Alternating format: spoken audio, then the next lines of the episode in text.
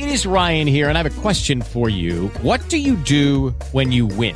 Like, are you a fist pumper? A woohooer, a hand clapper, a high fiver. I kind of like the high five, but if you want to hone in on those winning moves, check out Chumba Casino. At ChumbaCasino.com, choose from hundreds of social casino style games for your chance to redeem serious cash prizes. There are new game releases weekly, plus free daily bonuses. So don't wait. Start having the most fun ever at ChumbaCasino.com. No purchase necessary. BGW. Void were prohibited by law. See terms and conditions. 18 plus.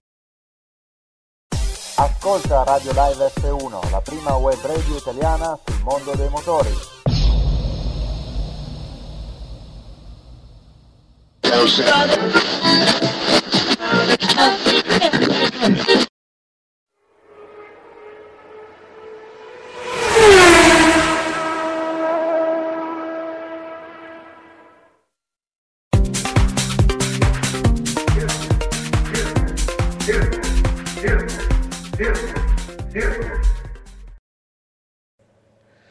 Amici di Radio Live F1, buonasera, benvenuti in diretta alla puntata numero 60 di Circus, il consueto appuntamento del lunedì sera dedicato al mondo dei motori. Come sempre Marco Privitera in diretta con voi per una puntata speciale, lo avete intuito probabilmente anche dal fatto che manca la consueta intro iniziale, una puntata che affronteremo eh, nei giusti toni, che cercheremo di affrontare eh, nei giusti toni con le eh, dovute eh, cautele per quanto riguarda eh, il Gran Premio del Giappone e, e, soprattutto ciò che è accaduto a Jules Bianchi. Come ben sapete, il dramma che ha colpito il pilota francese con questo grave incidente che lo ha visto protagonista nel corso del 41esimo giro di gara a Suzuka. Analizzeremo durante questa puntata eh, quanto accaduto, eh, parleremo anche delle ultime news provenienti dall'ospedale giapponese nel quale è ricoverato il pilota francese, ma prima di farlo do subito il benvenuto in trasmissione anche a Marco Pezzoni. Ciao Marco.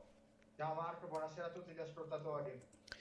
Chiaramente, eh, come detto, andremo ad affrontare le tematiche relativamente all'incidente che ha coinvolto il pilota della eh, Marussia, ma eh, naturalmente prima di iniziare questa puntata, eh, le, eh, come di consueto, le coordinate per poterci seguire perché il nostro intento in questa serata è proprio quello di fare modo di creare un dibattito, un dibattito con voi ascoltatori che ci seguite da casa, che ci state seguendo anche magari tramite Twitter, e allora per poter interagire interagire, commentare, intervenire in diretta, leggeremo tutti i vostri commenti in diretta, fatelo attraverso l'hashtag AskLiveF1 oppure scrivendoci direttamente ai nostri account su Twitter, ovvero Radio Live F1 e Live F1.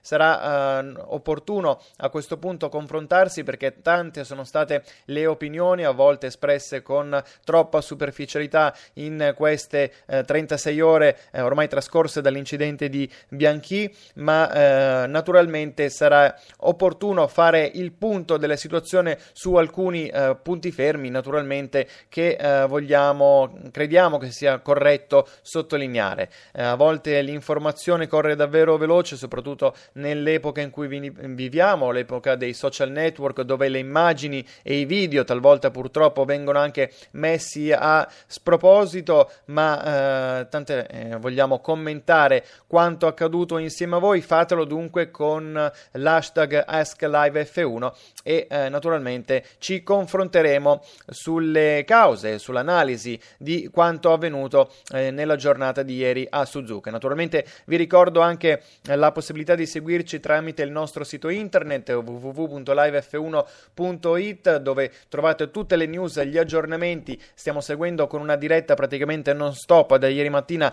l'evoluzione del quadro clinico di Jules Bianchi con le poche notizie che sono arrivate dall'ospedale giapponese. Ma allora, per eh, concludere questa parte iniziale di Circus, eh, ringrazio ancora una volta gli amici di circusf1.com, sulla cui homepage questa puntata va in onda come sempre. E allora partiamo con questa puntata numero 60 di Circus.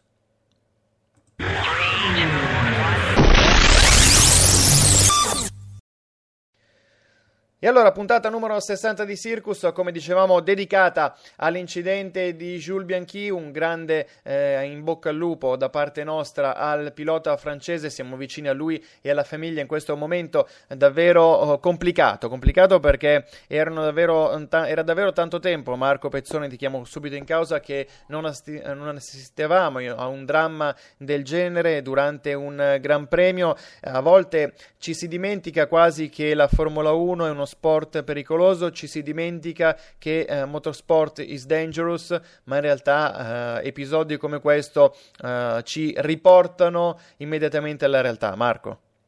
Sì, hai, hai ragione Marco, motorsport is dangerous. Eh, questo è solo l'ultimo di, un, di una serie di incidenti purtroppo anche brutti ehm, che, sono, che, sono, capitati nel, nella storia della, della Formula 1. Eh, ovviamente l'ultimo è questo qua di Jules, ma non, non dimentichiamoci anche il rischio che ha corso eh, Robert Kubica a, in Canada nel 2007, eh, oppure anche, diciamo anche lo stesso Schumacher a, in Brasile nel 2003 che ha rischiato di, di, di andare addosso alla, alla, alla gru di, di, recupero delle altre macchine, o, o anche, o anche Liuzzi quasi a Nürburgring nel 2007, sempre nel 2007, eh, nel, nel, momento in cui è uscito anche, anche, Hamilton, anche lui quasi andava a centrare la, la gru. Quindi sono momenti abbastanza terrificanti. Eh, speriamo che eh, tutto si risolva per il, per il verso giusto per, per Jules e che la, la lista dei, dei, degli angeli, diciamo così, resti ferma ad Ayrton Senna. Assolutamente, infatti hai, hai, anticipato, diciamo, da un certo punto di vista un tema che andremo ad affrontare nel corso della giornata, ovvero eh, i precedenti, i precedenti eh, di, eh, relativi alle situazioni di pericolo verificatesi in passato, anche nel passato recente in Formula 1 più volte avevamo denunciato la uh, scarsa reattività della direzione gara in uh, certe situazioni. Ma allora andiamo subito a, re- a ricapitolare quanto avvenuto nel corso della gara di ieri. Siamo al 41esimo giro di gara, Adrian Sutil esce di pista alla curva Dunlop a causa di uh, un intensificarsi della pioggia, acquaplaning per il pilota tedesco della Sauber, della Sauber che va a picchiare violentemente contro le barriere. A quel punto cosa accade? Vengono esposte le bandiere gialle dopo tre secondi dal momento dell'incidente eh, di Sutil. Naturalmente naturalmente in maniera immediata. Dopo 10 secondi ci si rende conto che la situazione di pericolo è particolarmente insidiosa, per cui vengono esposte doppie bandiere gialle che stanno a indicare, come ben sappiamo, la necessità, il dovere da parte dei piloti di rallentare vistosamente in quel tratto. Purtroppo al momento il regolamento non prevede una la, una, una, norma, diciamo così, ben chiara su quale debba essere l'intensità della frenata del pilota. In realtà molto spesso accade che i piloti parzializzino semplicemente eh, la, la, pressione sul pedale del gas in quel punto in maniera tale da dimostrare ai commissari di non aver fatto segnare il proprio miglior tempo o comunque il tempo del uh, pari uh, o inferiore al giro precedente e se la cavano senza alcun problema problema. Probabilmente non è stata adottata una misura cautelare, diciamo così, sufficiente per poter evitare quanto poi è accaduto. Tant'è vero che un minuto e 53 secondi dopo il crash di Sutil è avvenuto, diciamo così, il, l'irreparabile, vale a dire il drammatico incidente di Jules Bianchi, avvenuto per una uh, dinamica, per il motivo uh, sostanzialmente identico a quello di Sutil, vale a dire aquaplaning, la curva Dunlop uh, da un lato è dotata di una scarsa via di fuga, dall'altro molto spesso in quella zona si formano dei rivoli d'acqua che attraversano in maniera longitudinale la pista per cui è facile ipotizzare che eh, ci sia stato un aquaplaning da parte della Marussia di Bianchi. Eh, dal video che poi è stato diffuso anche nel pomeriggio di oggi si vede, mh, mm, eh, si nota che, o meglio, si intuisce che la Marussia abbia perso il controllo, il pilota della Marussia abbia perso il controllo della vettura con il posteriore, abbia tentato di controsterzare, da quel punto si è sviluppato una sorta di effetto pendolo che l'ha portato a, a, puntare con il muso diretto verso il mezzo di soccorso che stava uh, andando a ritroso per poter uh, riportare la uh, vettura di Sutil in una posizione più sicura. L'impatto è stato davvero devastante. Marco, eh, molte polemiche subito sulla mancata, eh, sul mancato ingresso della safety car. Sicuramente questo incidente si poteva evitare, sei d'accordo? Sì, sicuramente sì. Con un ingresso magari tempestivo della safety, eh, un, un, incidente del genere si poteva anche evitare, perché comunque il diciamo cosa ci faceva un eh, mezzo di soccorso, in, un, un, mezzo come una gru in pista per, per tirare sulla macchina. Eh, a Monte Carlo, per esempio, ci sono i, i bracci meccanici che, eh, tirano, che prendono le macchine, ma non i mezzi in pista. E chiaramente quel, quel mezzo lì ha dato un po' fastidio e purtroppo Jules l'ha preso in pieno. Sì, l'ha preso in pieno anche perché dalle prime immagini si sperava che eh, l'urto non fosse stato così violento. In realtà le prime immagini hanno subito dimostrato da un lato che il roll bar ha ceduto di schianto e si capisce vedendo il video come mai, nel senso che la particolare conformazione del mezzo di soccorso sul quale ha impattato la Marussia di Bianchi ha fatto sì che il roll bar sia inevitabilmente collassato all'istante. Eh, chiaramente è stato anche un angolo di impatto molto brutto perché proprio eh, Bianchi sembra che quasi col casco sia andato a sfiorare proprio il, il limite quindi del mezzo di soccorso, quindi sia stata proprio una questione di eh, centimetri. Speriamo che da un punto di vista questa questione di centimetri gli abbia potuto salvare eh, la vita. E chiaramente abbiamo anche parlato del, dei precedenti, abbiamo introdotto questa, questo discorso relativo pre- ai precedenti perché eh, tengo a sottolineare che proprio um, circa due mesi fa, eh, in occasione della gara di Hockenheim, eh, avevamo pubblicato un articolo intitolato in maniera abbastanza eloquente Charlie, ma la safety car? E questo era uh, stato pubblicato in seguito a quanto avvenuto durante la gara di Hockenheim con Sutil, ricordate, fermo in testa coda all'inizio del uh, rettilineo dei box uh, per due giri con la vettura in posizione pericolosissima, praticamente in mezzo alla pista, i commissari intenti a spostarla e Charlie Whiting che osservava la scena imperterrito senza che eh, si fosse deciso a mandare la, in pista la safety car. Un episodio sicuramente che ha fatto riflettere, noi eh, a suo tempo abbiamo denunciato que- quanto accaduto, ma che sicuramente non è stato ne- nemmeno il primo eh, episodio del genere. Eh, appare anche paradossale, Marco, non so se sei d'accordo, il fatto che si pensi a far partire la gara sotto regime di safety car per la pioggia e poi quando c'è un mezzo di soccorso ai bordi della pista che potenzialmente può essere davvero molto ma molto pericoloso, non si pensa di eh, far entrare la vettura di soccorso. Cosa ne pensi? Sono d'accordo Marco, è veramente un, diciamo un controsenso. Eh, far partire la gara sotto safety e poi quando c'è il mezzo di soccorso con, con incidenti del genere non, non farla uscire tempestivamente. Lucky Land Casino asking people what's the weirdest place you've gotten lucky? Lucky? In line at the deli, I guess? Aha, in my dentist's office. More than once, actually. Do I have to say? Yes, you do. In the car before my kids' PTA meeting. Really? Yes. Excuse me, what's the weirdest place you've gotten lucky? I never win and tell. Well, there you have it. You can get lucky anywhere playing at LuckyLandSlots.com. Play for free right now. Are you feeling lucky? No purchase necessary. Void where prohibited by law. 18 plus. Terms and conditions apply. See website for details. In questo caso, con, con l'incidente su Tilt, doveva uscire subito la safety a questo punto perché la, la, la, situazione diventava già pericolosa di suo, visto, visto come è andato a sbattere su Till e le conseguenze che poteva creare la, la pioggia che stava scendendo ancora. Esatto, anche perché evidentemente le bandiere gialle, eh, l'esposizione delle bandiere gialle in quel tratto, adesso andremo ad approfondire anche questo elemento, non è stato sufficiente.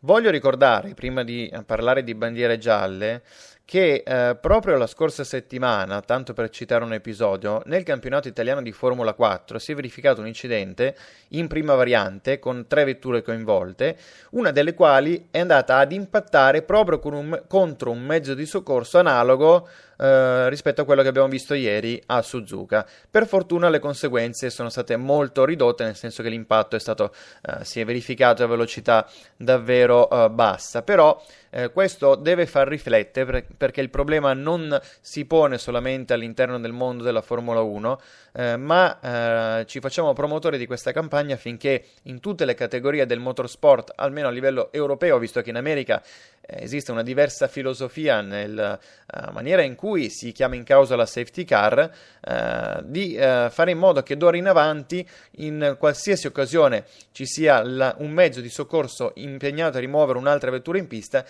immediatamente debba uscire la safety car perché come ben sappiamo negli Stati Uniti vediamo le gare in IndyCar appena c'è un detrito in pista appena c'è un testacoda viene subito eh, posta la gara sotto regime di caution. Bandiera gialla tutti si ricompattano dietro la vettura di sicurezza che lì viene chiamata pace car e poi la gara riparte in Europa non esiste una cultura analoga, forse per motivi televisivi, forse per non spe- spezzettare troppo le gare, però come abbiamo visto in questi casi la sicurezza viene prima di tutto. Marco, quindi eh, diciamo eh, forse dobbiamo un po' imparare da questo punto di vista dal, eh, dal modo di intendere il motorsport eh, degli americani, cosa ne dici? Sì, io dico di sì Marco, dobbiamo... la, la Formula 1 o comunque il motorsport dalla parte europea deve, deve, imparare da, deve imparare tanto dagli Stati Uniti. Cioè, eh, la, lì le pace car escono, escono tempestive e subito appena c'è un detrito o comunque un incidente, subito escono.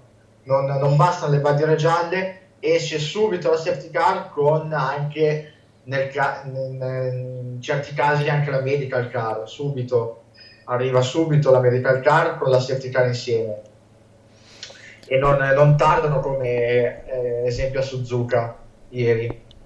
Assolutamente, infatti a proposito di quanto è avvenuto ieri, nella giornata di oggi sono state ovviamente tantissime le reazioni rispetto a quanto accaduto, in primis tantissimi messaggi di solidariità eh, proprio eh, fatti pervenire a Jules Bianchi, al team Marussia, ai suoi familiari, naturalmente tra poco vi daremo gli ultimi aggiornamenti sulle condizioni del pilota francese, e, ma eh, da, ha fatto riflettere anche una dichiarazione di Rob Smedley, che ha, eh, come ben sapete, il capo degli ingegneri della Williams, che ha so- sostanzialmente eh, valorizzato l- il progetto della FIA che è in, in atto, diciamo così, eh, lo studio già da diversi anni, di dotare le monoposto di un cupolino, un cupolino che eh, possa essere in grado di reggere agli urti provenienti dall'esterno, vedasi una, una ruota, un elemento esterno come ad esempio eh, quanto accadde, ricordiamo, a Felipe Massa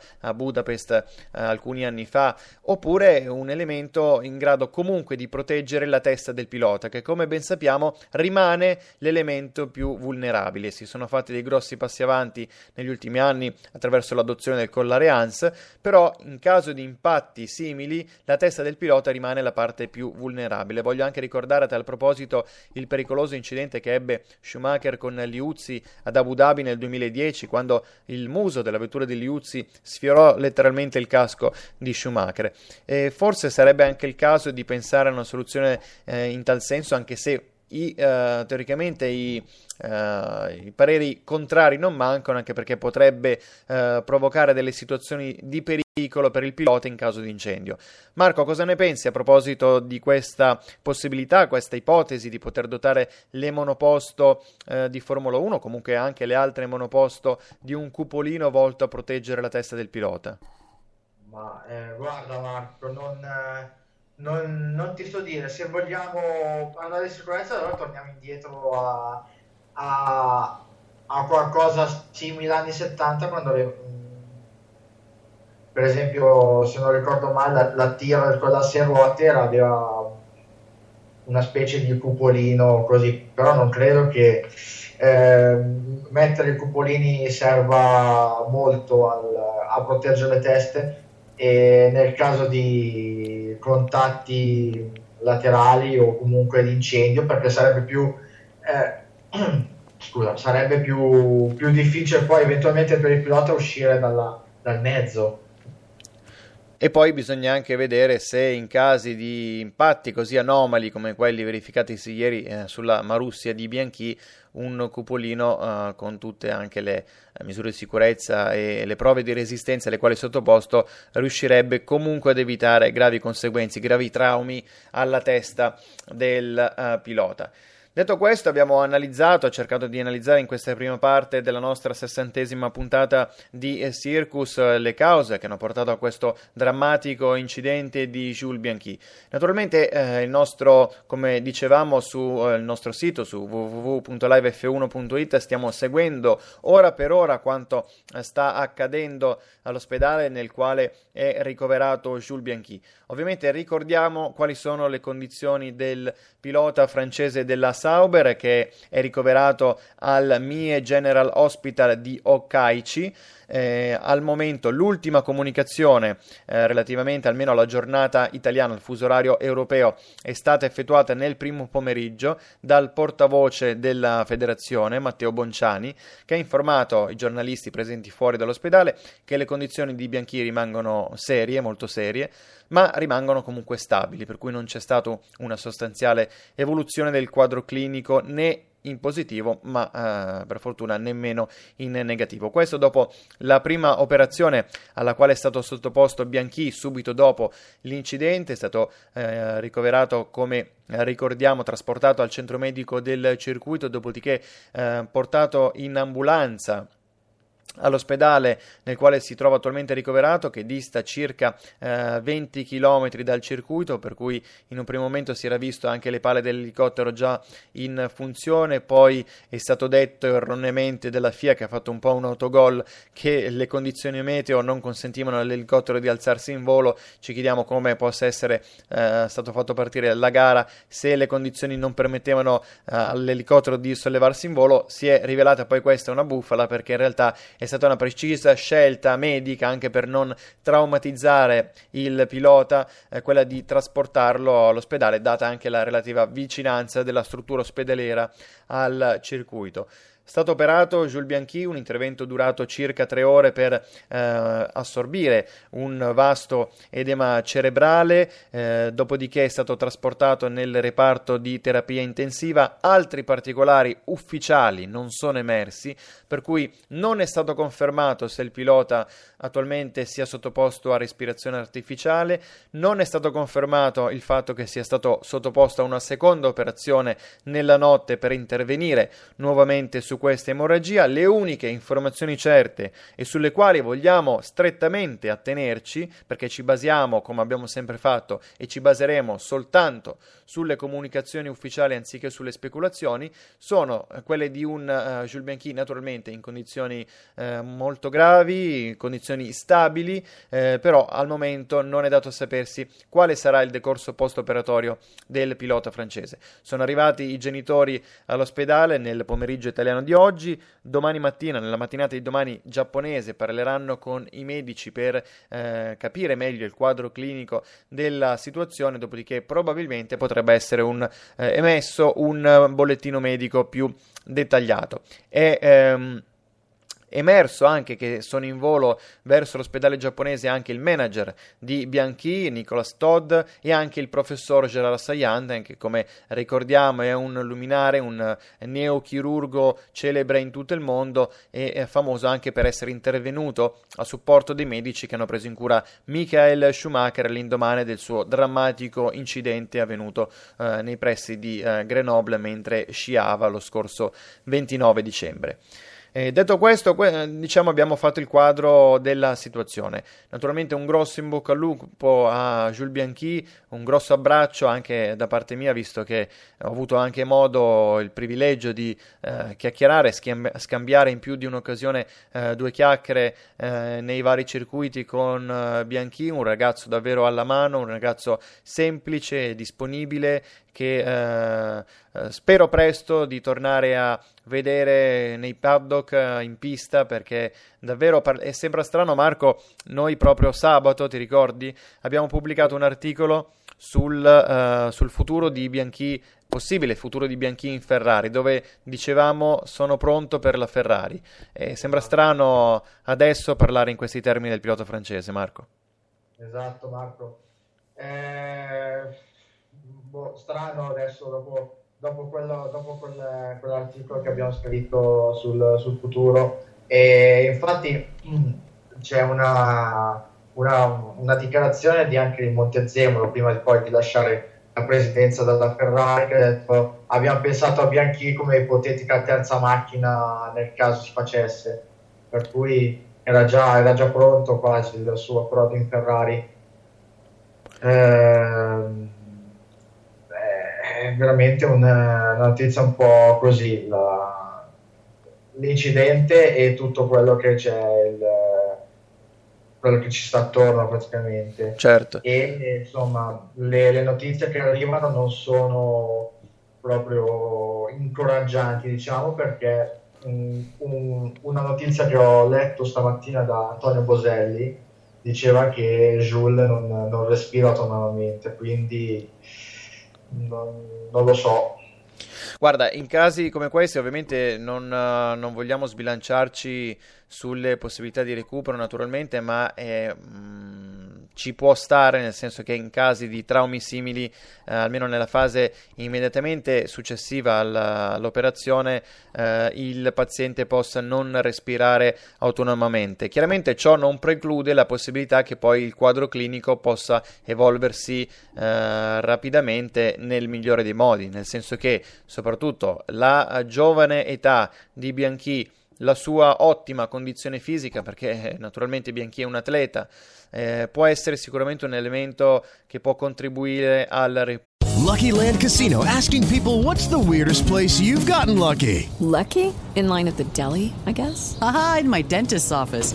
More than once, actually. Do I have to say? Yes, you do. In the car before my kids' PTA meeting. Really? Yes. Excuse me, what's the weirdest place you've gotten lucky? I never win and tell. Well, there you have it. You can get lucky anywhere playing at LuckyLandSlots.com. Play for free right now. Are you feeling lucky? No purchase necessary. Void where prohibited by law. 18 plus. Terms and conditions apply. See website for details. With Lucky Land Slots, you can get lucky just about anywhere. Dearly beloved, we are gathered here today to... Has anyone seen the bride and groom? Sorry, sorry, we're here. We were getting lucky in the limo and we lost track of time. No, Lucky Land Casino. With cash prizes that add up quicker than a guest registry in that case, I pronounce you lucky. Play for free at LuckyLandSlots.com. Daily bonuses are waiting. No purchase necessary. Void were prohibited by law. 18 plus. Terms and conditions apply. See website for details. Recupero del pilota francese. Naturalmente molto dipenderà dagli, dall'entità dei danni subiti dal cervello del pilota, ovviamente i, i medici sono intervenuti subito per arginare eh, vasto, la vasta emorragia cerebrale che si è eh, sviluppata, non abbiamo altri dettagli in proposito per cui non possiamo né fare delle previsioni né sbilanciarci, possiamo solamente sperare, eh, pregare per chi è credente, ma eh, stringerci idealmente attorno attorno alla, e tifare eh, Jules Bianchi in questi momenti eh, davvero eh, difficili.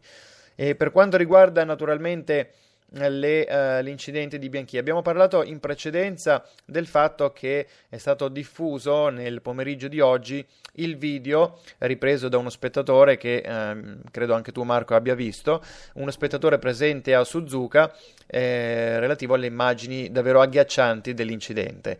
Eh, si vede la dinamica, si vede l'impatto contro il mezzo di soccorso, immagini che la FOM aveva censurato, non erano state diffuse di fatti dalla federazione immagini dell'incidente di cui la federazione è sicuramente in possesso, ma come avviene in questi casi non vengono trasmesse, tant'è vero che questo video davvero poche decine di minuti dopo essere stato eh, postato su YouTube è stato censurato dietro richiesta della FOM. Però il dado ormai era tratto nel senso che il, uh, il video, sono bastati quelle poche decine di minuti online per far sì che il video si diffondesse davvero a macchia d'olio, tanto è vero che eh, la stragrande maggioranza dei media, dei mezzi di informazione ha divulgato eh, le drammatiche immagini dell'incidente. Per quanto ci riguarda, e parlo qui a nome di livef1.it in qualità di responsabile di questo sito, non, eh, ci siamo senti- non ce la siamo sentita di pubblicare questo video, soprattutto perché, viste le, la gravità delle condizioni di Jules Bianchi che sta lottando naturalmente per la vita, vista soprattutto anche la richiesta fatta oggi dall'entourage del pilota e della famiglia di rispettare la privacy dei familiari del pilota di quanto sta insomma avvenendo, non ce la siamo sentita di uh, uh, pubblicare queste drammatiche immagini. Sta di fatto che comunque non uh, mi sento personalmente di giudicare negativamente coloro che hanno deciso di pubblicarle. Uh, è una scelta, è una scelta che uh, spetta ad, ogni, ad ognuno, soprattutto una scelta che ogni professionista del settore è chiamato a compiere in completa autonomia. Chiaramente ognuno poi si prenderà le proprie responsabilità, soprattutto dal punto di vista morale. Eh, ovviamente entriamo sempre nel discorso dovere di informazione a pu- fino a che punto ci possiamo spingere per raccontare le cose per il nostro diritto dovere di cronaca, ma forse in certi casi, o almeno questa è stata la mia, uh, la mia uh, idea in questo caso, bisogna anche uh, mettere il rispetto dinanzi al dovere di cronaca. Marco, hai visto anche tu le immagini dell'incidente davvero agghiaccianti? Sì, effettivamente davvero agghiaccianti, vede proprio come la, la macchina di Jules vada proprio a impattare violentemente contro il mezzo di soccorso, talmente tanto violenta da addirittura alzarlo di, di quasi un metro il, questa, questa gru. E infatti poi le immagini dopo, le, le foto, infatti si vede proprio la, la macchina di Jules senza, senza il il roll bar il posteriore e comunque anche il muso era molto danneggiato. E ah. sulle prime, tra l'altro, sulle prime non, dopo l'incidente di, di Sutil non, non, si capiva alla fine perché i commissari eh, stessero agitando le braccia, perché probabilmente, come ho scritto poi io nel pezzo, c'era qualcosa, un, una situazione che poteva ricordare Canada 2003 l'anno scorso, praticamente quel commissario morto sotto una gru. Però esatto. poi questa scoperta che infatti è stato Bianchi. Difatti poi in queste, in queste, ore abbiamo letto molti commenti sui vari social network, eh, spesso troppo superficiali a mio modo di vedere, eh, sull'opportunità, eh, su questa famosa bandiera verde esposta nella postazione 12 dei commissari, praticamente sopra dove si trovava la vettura di Sutil che veniva trainata in quel momento dal mezzo di soccorso. Però il regolamento a tal proposito parla chiaro e secondo me bisognerebbe anche conoscere certe cose prima di esprimersi e dare dei giudizi. Era stato esposto, esposte le bandiere gialle nel tratto antecedente l'incidente di Sutil, per cui i piloti erano chiamati a, a rallentare in quel tratto, ma naturalmente se parliamo di un tratto in cui sono esposte teoricamente le bandiere gialle lungo 200 metri, al 201 metro, se lì c'è una postazione dei commissari, i commissari sono liberi, hanno il diritto, il dovere, scusate, di dover esporre la bandiera verde, perché ciò significa che da quel momento in poi la pista è liberamente fruibile, le condizioni eh, di eh, traffico e di pericolo tornano alla normalità, per cui era corretto in quel frangente eh, mostrare la bandiera verde. Semmai nel tratto antecedente, come eh, le bandiere gialle sono state supportate anche naturalmente ovviamente dalle luci gialle eh, ben visibili soprattutto in quelle condizioni sarebbe stato opportuno forse eh, rallentare di più naturalmente doveva intervenire la direzione gara con la safety car. Ciò non è stato fatto purtroppo è accaduto quello che è accaduto Bianchi è andato in testa coda a una velocità stimata di 213 km h dovrebbe aver eh, picchiato eh, le ricostruzioni parlano di una velocità approssimativa attorno ai 150 km h una decelerazione pari a 50 G, insomma, questi sono i dati drammatici emersi, però eh, 1 minuto e 53 secondi in cui la direzione gara è rimasta inerme a, ad osservare quanto stava accadendo senza intervenire sono, a nostro giudizio, troppi. Chiudiamo qui questa prima parte della nostra puntata di Circus dedicata appunto all'analisi di quanto accaduto nel Gran Premio del Giappone con eh, l'incidente di Jules Bianchi. Naturalmente ancora rinnoviamo il nostro in bocca al lupo al pilota francese. Diamo subito a questo punto un breve stacco musicale per poi ripartire con la seconda parte dove parleremo delle classifiche, dell'aspetto sportivo del Gran Premio del Giappone con un accenno anche alla mondiale Superbike. Musica con gli Smashing Pumpkins, Tonight.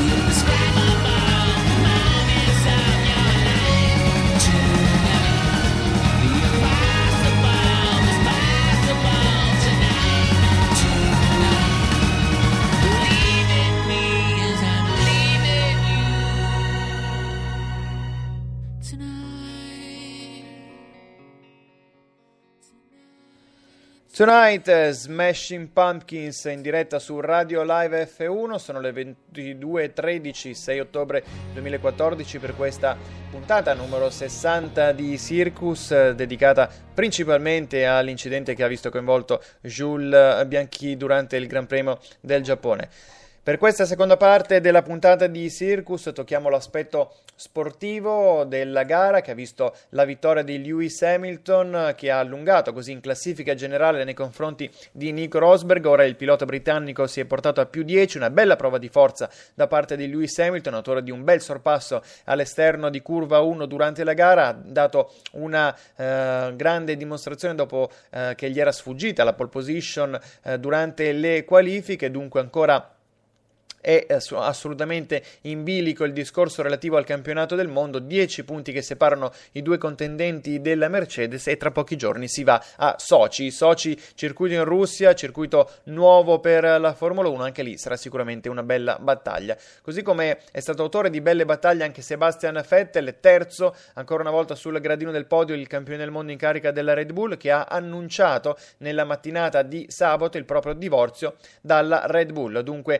Danik Fiat verrà promosso in, uh, al volante della vettura di Milton Keynes nel 2015 al fianco di Daniel Ricciardo. A questo punto si attende soltanto l'annuncio ufficiale per il passaggio di Sebastian Vettel in Ferrari. Naturalmente questo andrà a seguire l'annuncio a sua volta dell'addio di Fernando Alonso al cavallino rampante. Vedremo probabilmente subito dopo Sochi avverranno questi uh, annunci, eh, questo scambio che vedrà finalmente Sebastian Vettel dopo aver aver conquistato quattro titoli mondiali, eh, coronare quello che almeno lui dice sia il suo sogno fin da bambino, ovvero quello di guidare per la Ferrari. Naturalmente ne parleremo eh, maggiore, con maggiore consistenza anche nelle prossime puntate di Circus. Naturalmente era doveroso dover dedicare gran parte di questa puntata a quanto avvenuto a Bianchi.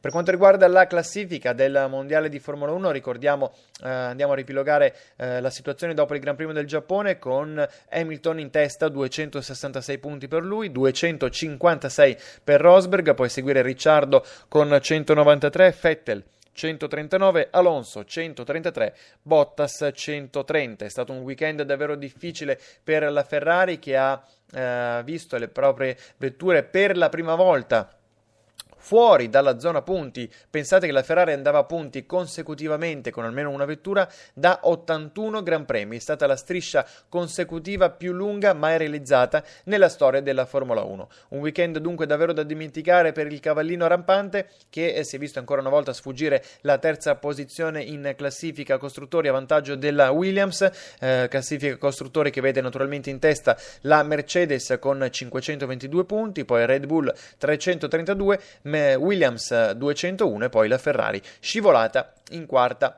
posizione. Dunque, chiudiamo questa parte dedicata alla Formula 1 ricordando che eh, tra il prossimo weekend si torna in pista sul tracciato di Sochi per la prima volta il Gran Premio di Russia, un tracciato inedito, naturalmente sviluppato dall'architetto Hermann Tilke. Staremo a vedere questo tracciato che si pronuncia sulla carta abbastanza interessante. Passiamo alle due ruote, passiamo alle due ruote per la fase conclusiva di questa puntata di Circus. Marco Pezzoni allora è andato in scena il mondiale Superbike, due gare davvero entusiasmanti e poi tornerà la MotoGP nel prossimo weekend. Esattamente Marco, eh, due gare nel, in, in, terra francese a casa di, di Vintoli, ehm, sotto la pioggia tra l'altro, quindi ancora più, più beffarda la cosa. Eh, colpi di scena a non finire, cadute, contatti, team orders, eh, non dati, non dati, eccetera. Eh, in gara 1 ha vinto lì, grazie comunque al, a, un, a, un, team order abbastanza, eh, se, se, vogliamo, curioso, dato dal, dal, dal box Aprilia a Melandri. Uno smile sul, sulla timetable con una fac- uno smile arrabbiato sul, sul timetable che stava a significare a Meland di non, di non attaccare Vintoli. Stessa cosa si è ripetuta in gara 2, ma Meland se ne è infischiato altamente del, del, team, del, del team order e è andato a vincere la gara tranquillamente con due secondi e passa di vantaggio su, su Vintoli. E in gara 1 c'è stato un altro team order Uh, tra Loris Buzz e Tom Sykes, che in quel, in quel momento era era quinto dietro a, appunto a Buzz. Buzz in, eh, alla, all'ultima variante, la variante del liceo, si è, si è, si è fermato in, eh, in, mezzo alla variante per lasciare passare Sykes e dargli quei due punti in più che lo possono aiutare comunque nel, nel mondiale. Adesso si fa veramente dura per Sykes perché ha solamente 12 punti di vantaggio su, sul quinto lì a, a, un round dal termine e tra un mese si va in, si va in Qatar per appunto l'ultimo, l'ultimo round della stagione. E lì sarà battaglia vera. Oltre alla, alla, Superbike questo weekend torna anche la, la MotoGP e si torna eh, di nuovo in, Gia- in, Giappone però sul circuito di Motegi. E questo è il, la, il primo match ball per, Mar- per, Mark Marquez per vincere il, il, mondiale, il suo secondo mondiale in, in MotoGP. Gli basta, gli basta, solamente arrivare davanti a Pedrosa che, poi, che può chiudere i conti in, già, già a Motegi ultimo ma non, ultimo, ma non, eh, non, non dimentichiamoci il mondiale rally ehm, Sébastien Auger è di nuovo campione del mondo dopo il, dopo il titolo che ha centrato l'anno scorso la, eh, ha vinto l'Atbala ma Auger con il, con il podio è, è, diventato campione del mondo la, la Volkswagen era già campione del mondo costruttori dalla gara prima mancava solo il tassello di Auger e dunque questo è il quadro della situazione ripilogato in maniera davvero impeccabile come sempre da Marco Pezzoni. Grazie Marco naturalmente. E allora, eh, per la parte conclusiva di questa puntata di Circus, eh, torniamo a, eh, per un attimo sul, sull'argomento principe di questa puntata, naturalmente, l'incidente di Jules Bianchi.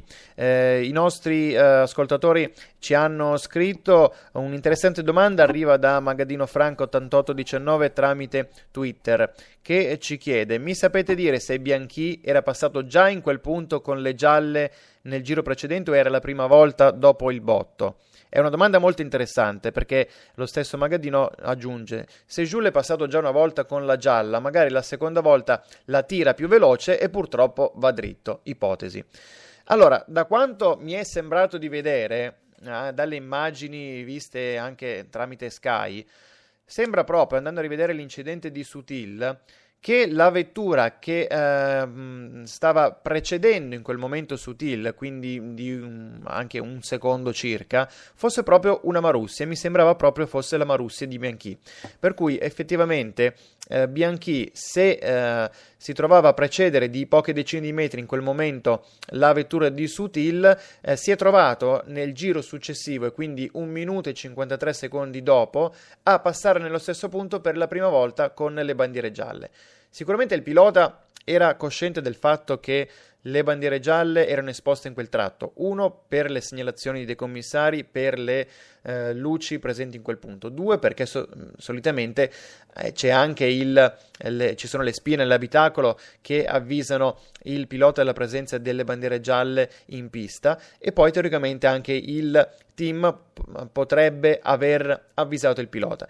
Chiaramente, eh, cosa è accaduto? Molto probabil- probabilmente c'è stato un, c'è stato un, eh, diciamo così, un rallentamento non sufficiente eh, in quel tratto, la pioggia andava intensificandosi e si è verificato questo aquaplaning, questo incidente eh, drammatico. E lo stesso Magadino aggiunge: comunque, se dopo 10 secondi si mettono doppie gialle, era opportuno fare entrare la safety car, secondo me. Su questo siamo assolutamente d'accordo perché eh, proprio questo ritardo, questa indecisione da parte della direzione gara di, nel mandare in pista la safety car è stato probabilmente la causa che poi ha causato queste gravi conseguenze verificatesi nell'incidente di Bianchi. Naturalmente eh, sotto regimi di safety car tutte le vetture avrebbero affrontato quel tratto della pista molto insidioso, tra l'altro a una velocità sensibilmente inferiore e molto probabilmente tutto ciò non sarebbe accaduto.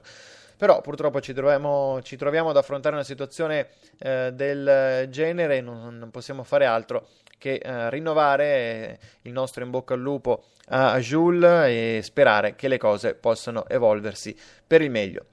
Chiudiamo qui questa puntata di Circus, una puntata speciale dedicata a quanto accaduto nel corso del Gran Premio del Giappone, ma prima di chiudere un pensiero doveroso naturalmente va a un altro evento eh, drammatico, tragico che è avvenuto nel corso del weekend, perché proprio ieri eh, ha perso la vita un ex pilota di Formula 1 molto celebre, eh, si tratta di Andrea De Cesaris. Andrea De Cesaris che voglio ricordare in questa um, finale di puntata ha perso la vita in un incidente stradale nei dintorni di Roma. Andrea De Cesaris è stato uno dei grandi protagonisti della Formula 1 a cavallo tra gli anni 80 e 90. Pensate 208 Gran Premi in carriera che lo pongono da questo punto di vista tra i più grandi di sempre ha guidato per eh, vetture, scuderie molto prestigiose, dalla Brabham alla Tyrrell, alla Ligier, all'Alfa Romeo e poi è passato anche per la Minardi, la Sauber con cui ha chiuso la carriera